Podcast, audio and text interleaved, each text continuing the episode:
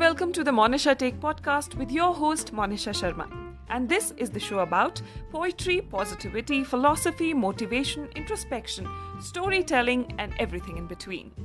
So every Tuesday यानी हर मंगलवार को हम होंगे आप सभी से रूबरू तो चलिए आज के शो की शुरुआत करते हैं नमस्कार तो पिछले एपिसोड में मैंने आपसे वादा किया था कि अगले एपिसोड में मैं आप सभी को वज्र गुरु पद्म संभव के रिवाल्सर से संबंध के बारे में जानकारी दूँगी। तो चलिए, आज विस्तार में चर्चा करते हैं वज्र गुरु पद्म संभव के बारे में और उनके मंडी स्थित रिवाल्सर से संबंध के बारे में। सर्वप्रथम यहाँ मैं स्पष्ट कर देना चाहूँगी कि वज्र गुरु पद्म संभव के बारे में जितनी जानकारी हमें प्राप्त है, वह केवल भोट देशीय स्रोतों पर आधारित है। पद्म संभव के संबंध में भारतीय बौद्ध साहित्य में कोई वृत्तांत उपलब्ध नहीं है। रिवालसर हिमालय के मध्य ऊंचाई की पहाड़ी ढलान पर नैना देवी चोटी की गोद में लगभग तीन किलोमीटर नीचे सिकंदर धार की आरंभ भुजा पर स्थित है।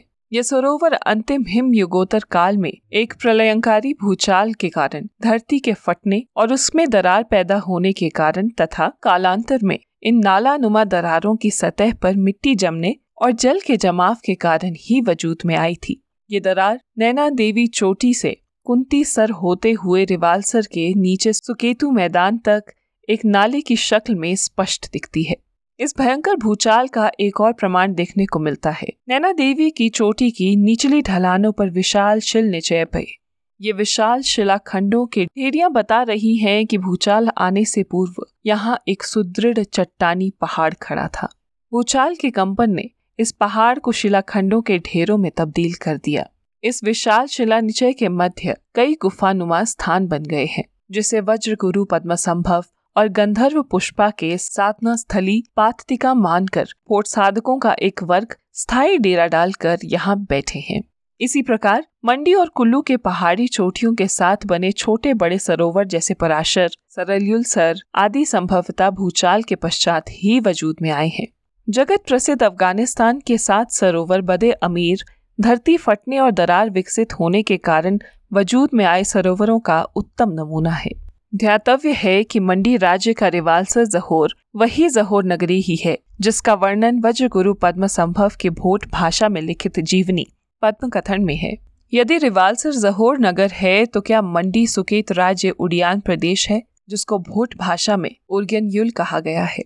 क्या रिवालसर वज्र गुरु पद्मा संभव के काल से पूर्व भी किसी प्रकार का बौद्ध केंद्र रहा है। इस प्रकार के अनेक अनसुलझे प्रश्न, जिनके बुद्धि परक समाधान की आवश्यकता है। भारतीय तथा विदेशी इतिहासकारों ने एक मत से वर्तमान स्वात घाटी जो अब पाकिस्तान में हिंदकुश पर्वत श्रेणी की गोद में स्वाति नदी घाटी में स्थित है, इसे प्राचीन स्वाद देश माना जाता था। स्वाद घाटी का प्राचीन नाम सुवास्तु था। यहाँ आज भी बौद्ध मंदिरों, मूर्तियों और स्तूपों के अवशेष हैं। और कुछ और धरती के भीतर से लगातार मिलते रहते हैं। परंतु जहौर नगर का पता अब तक नहीं मिला है। प्राचीन ईरान के जोराष्ट्र धर्मी जिन्हें जिन्हें आतिश प्रस्त भी कहते हैं, ये अनुयायी उत्तरी ईरान में जाहो नाम के एक झील की तीर्थ यात्रा किया करते थे। संभवतः यह मणि काबू में वर्णित जहोर छो है। अब तक किसी ख्याति प्राप्त भारतीय या विदेशी इतिहासकारों द्वारा रिवालसर को जहोर नगर होने की पुष्टि नहीं की है। और न ही प्राचीन मंडी और सुकेत के इतिहास में इस संदर्भ में ज़िक्र है।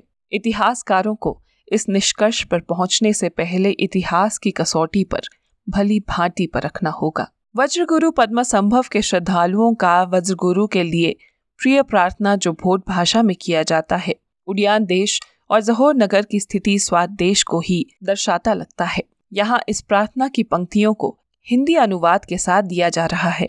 हिंदी में अनुवाद की गई प्रार्थना कुछ इस प्रकार है। उड़ियान देश के पश्चिमोत्तर सीमा पर नव पुष्पित पद्म नाल के मध्य तूने की है सिद्धि प्राप्त सर्वोच्च। पद्म संभव के नाम से हुए विख्यात अनंत डाकिनियों के मध्य मंडल में करुणा अनुसार मैं पद्म चिन्ह आपका अधिष्ठान करने हेतु आप यहाँ आए। वज्र गुरु पद्म सिद्धि हूँ। यदि इस प्रार्थना पर चिंतन करें तो भी जहौर नगर उडियान देश के उत्तम पश्चिम दिशा की ओर स्थित होने के संकेत करता दिखता है। अतः मंडी सुकेत की स्थिति यही हमीरपुर और बिलासपुर की ओर होनी चाहिए। प्राचीन मंडी सुकेत के इतिहास गजटियर और अन्य लेखों में भी रिवालसर को जहोर दर्शाने में असमर्थता दिखाई गई है। सातवीं शताब्दी में विख्यात चीनी यात्री ह्यून सांग ने जलंधर और कुल्लू का तो ज़िक्र अपनी यात्रा विवरण सियुकी में करते हैं, परंतु रिवालसर या जहोर का कोई भी विवरण नहीं मिलता। तेरहवीं शताब्दी में भोट करग्युत्पा संप्रदाय के महायोगी गोछड़वा भी काफ़ी समय के लिए जालंधर और कुल्लू में विचरण करते रहे। उन्होंने भी रिवालसर या जहोर के बारे में किसी प्रकार का विवरण अपनी यात्रा विवरण में नहीं दिया है। तेरहवीं शताब्दी के एक अन्य भोट धर्मोपदेशक द्रिगुण संप्रदाय के गुरु जिक्तन क्योप्पा ने लाहौल स्थित दो महान तीर्थ त्रिलोकीनाथ और डिलबुरी पर्वत का महात्म्य लिखा था, परंतु रिवालसर के बारे में कुछ विवरण नहीं दिया है। लामा तारनाथ का ज़िक्र मैंने पिछले एपिसोड में आप सभी से किया था। उनकी जीवनी में भी रिवालसर का कहीं विवरण नहीं है।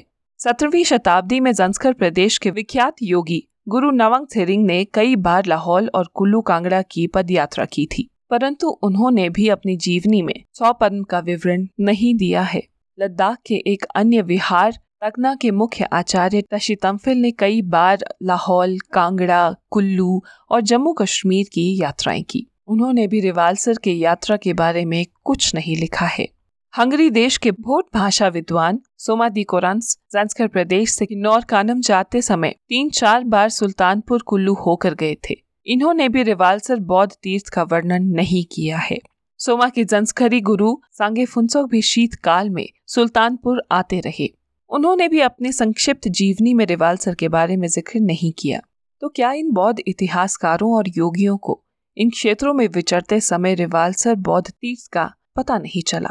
बीसवीं शताब्दी में विख्यात इतिहासकार और हिस्ट्री ऑफ़ पंजाब के लेखक हचिनसन और बोगल ने केलोंग के मुरावियन पादरी इतिहास तथा पुरातत्व पुरातत्ववेत्ता फ्रेंके से रिवाल्सर के बारे में इतनी वैधता को लेकर पत्राचार किया था। इन समस्त तथ्यों को दरकिनारे करते हुए एक विवरण वज्र गुरु पद्म संभव के जालंधर विचरण का, उनकी जीवनी जरलिंगमा में मिलता है। हो सकता है वो इसी दौरान रिवालसर भी गए हों। वज्रगुरु पद्मा संभव के रिवालसर से संबंध और रिवालसर के इतिहास के बारे में लिखते हुए आदरणीय श्री छेरिंग दुर्जे जी लिखते हैं कि मैंने अपने स्तर पर इस जटिल समस्या के बारे में अनेक इतिहासकारों, साहित्यकारों और पुरातत्ववेत्ताओं से भी जानने की कोशिश की।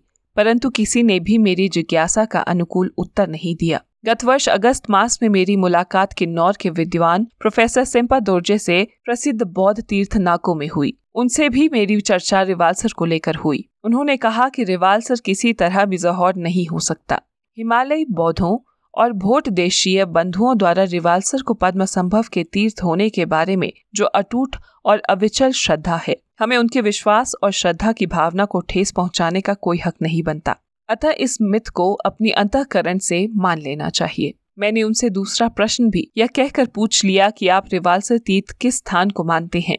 तो उनका उत्तर था कि शायद ब्रह्मा जी के तीर्थ पुष्कर सरोवर राजस्थान को। उन्होंने अपनी पहली बात को फिर दोहराया। देखो, आप हिमालयी बौद्धों के अनुसार रिवालसर को गुरु पद्म संभव का तीर्थ जहोत्सव मानकर ही चले तो मैं साधुवाद कहता हूँ। पंडित सेम्पा दोर्जे जी के विचार को सुनने के पश्चात मन में सोचने लगा कि आज के भारत वर्ष में इस प्रकार की धार्मिक भ्रांतियाँ अनगिनत है। किस किस को सुधारते फिरेंगे? आदिकाल से आज तक जिसका सींग जिस ओर समाया, आँख मीच कर पीछे चल पड़ा। भगवान राम और वैदिक ऋषियों को ही ले लीजिए। उनके नाम पर कितने तीर्थों की स्थापना हुई? महाभारत के पांडवों का तो सकल भारत वर्ष ही तीर्थ और ऐतिहासिक स्थल बन गए हैं। वज्र गुरु पद्म के बारे में भी भोट श्रद्धालुओं ने संपूर्ण हिमालय, नेपाल सहित भोट देश के कोने कोने में तीर्थ और ऐतिहासिक स्थलों की स्थापना की है। इस बारे में शायद पांडवों और वज्र गुरु से तीर्थ और ऐतिहासिक स्थलों की गिनती का मुकाबला हो तो बराबर ही होंगे। अंततः, इस जटिल प्रश्न को लेकर मेरी मान्यता है कि आठवीं शताब्दी के मध्यकाल में मध्यम काल तक किन्नौर और लाहौल स्पीति के भेड़ बकरी पालक, जो शरद ऋतु में अपने जानवरों को चराने मंडी, सुंदरनगर, बिलासपुर की ओर आया करते थे। उन्हें रिवालसर में स्थित सरोवरों में, सरकंडों में छोटे छोटे भूखंड तैरते नज़र आए तो वज्र गुरु का तीर्थ जहोर सौ पैमा मानने में कोई आपत्ति दिखाई नहीं दी। अपने इस नवीन खोज में उनको पश्चिमी तिब्बत के यायावर भोट लामाओं का, जो यदा कदा इन स्थानों में आकर ग्राम्य फेरी द्वारा जीविकोपार्जन किया करते थे। अतः रिवालसर वज्र गुरु पद्मा संभव के योगिक साधना का तीर्थ सौ बन गया। वहाँ बसे हिंदू पांडव ने भी गुरु पद्म संभव और वैदिक ऋषि लोमश को एक दूसरे का पूरक मानते हुए गुरु पद्म संभव को ऋषि लोमश का अवतार मानने में आपत्ति नहीं की। एक षड्यंत्र के अधीन कुछ पहाड़ी राजाओं ने दिल्ली के अपने आका मुगल सम्राट औरंगज़ेब को प्रसन्न करने हेतु सिख के दसवें गुरु गोविंद सिंह जब मंडी के प्रवास में थे, उन्हें रिवालसर बुलाया था। गुरुजी को यहाँ पहुंचकर जब षड्यंत्र की भनक कानों में पड़ी तो अपनी सिद्धि के बल पर यहाँ से लुप्त हो गए। इस प्रकार रिवालसर तीन धामों के अनुयायियों का त्रिवेणी धर्म संगम का महान तीर्थ बना। भविष्य में रिवालसर भारत का जेरूसलेम कहलाएगा। जेरूसलेम यहूदी, मसीही और मुसलमान तीनों धर्मों का महान तीर्थ है। उन्नीसवीं शताब्दी के अंत तक यहाँ एक झोपड़ी नुमा प्रथम बौद्ध मंदिर किन्नौर के एक बौद्ध उपासक ने बनवाया था। वज्रगुरु के जन्म दिवस पर भोट पांचांग के प्रथम मास की दशमी अर्थात सेचु तिथि को किन्नौरी और लाहौली भेड़ बकरी पालक इकट्ठे होकर पूजा अर्चना करते और वज्र गुरु के जन्म दिवस को मनाते। प्राय यह दिवस अंग्रेज़ी मास के फरवरी में आता है। आज छेशु अर्थात दशमी का विकृत रूप छेशु बन गया है। इस प्रकार रिवालसर बन गया हिमालय क्षेत्रों के बौद्ध अनुयायियों का समागम स्थान और तीर्थाटन की पुण्य भूमि अप्रैल सन 1904 में भयानक भूचाल में राजा सिद्धसेन के समय निर्मित शिव मंदिर आदि पूर्ण रूप से भूमिसात हो गए। दोबारा उनका निर्माण राजा भवानी सेन ने करवाया था। कहते हैं कि किन्नौर के बौद्ध उपासक का बनवाया झोपड़ी नुमा मंदिर भूचाल में बच गया था। यहाँ तिब्बत के धार्मिक शासक महामहिम दलाई लामा जी और महामहिम पांचन लामा जी भी गत शताब्दी में आए। सातवें कर्मापा भी गत शताब्दी में ही यहाँ आए। तिब्बत के विख्यात भट्टारिका सुखसेव अनी रिगजिन डांगमो का जन्म रिवालसर में लगभग उन्नीसवी शताब्दी के मध्य में हुआ। वर्तमान डुक्पा का युद्ध संप्रदाय का संघ राज डुकछन रिम्पोछे की पैदाइश भी सोपेमा में ही हुई है। बोन धर्म के विख्यात गुरु जिगमित नमखंड दोजे सन 1935 में रिवालसर होकर के नौर के मार्ग से कैलाश मानसरोवर गए थे। हिमाचल प्रदेश में दूसरा रिवालसर सोलन जिला के नालागढ़ उपमंडल के राम शहर सब तहसील में दो किलोमीटर की दूरी पर है। इस स्थान को मंडी रिवालसर का बड़ा भाई माना जाता है। यहाँ एक जौहड़ था, जिसमें सरकंडा का एक भूखंड भी तैरता था, परंतु वो अब नहीं है। नालागढ़ के राजा रामचंद्र ने यहाँ जौहड़ को तालाब के रूप में विकसित कर सरवरी देवी का मंदिर निर्माण किया। माता सरवरी देवी चंदेल वंश के राजाओं की कुल देवी है। वैसे पराशर झील में भी एक सरकंडे का भूखंड तैरता है। मुझे कमेंट सेक्शन में लिखकर ज़रूर बताइएगा कि आपने इन सभी झीलों में से कौन कौन सी झीलें देखी है। क्या उन झीलों में तैरते सरकंडों को देखा है? मुझे ये भी लिखकर बताइएगा कि आज का एपिसोड आपको कैसा लगा। यदि एपिसोड पसंद आया हो तो इसे शेयर करना मत भूलिएगा।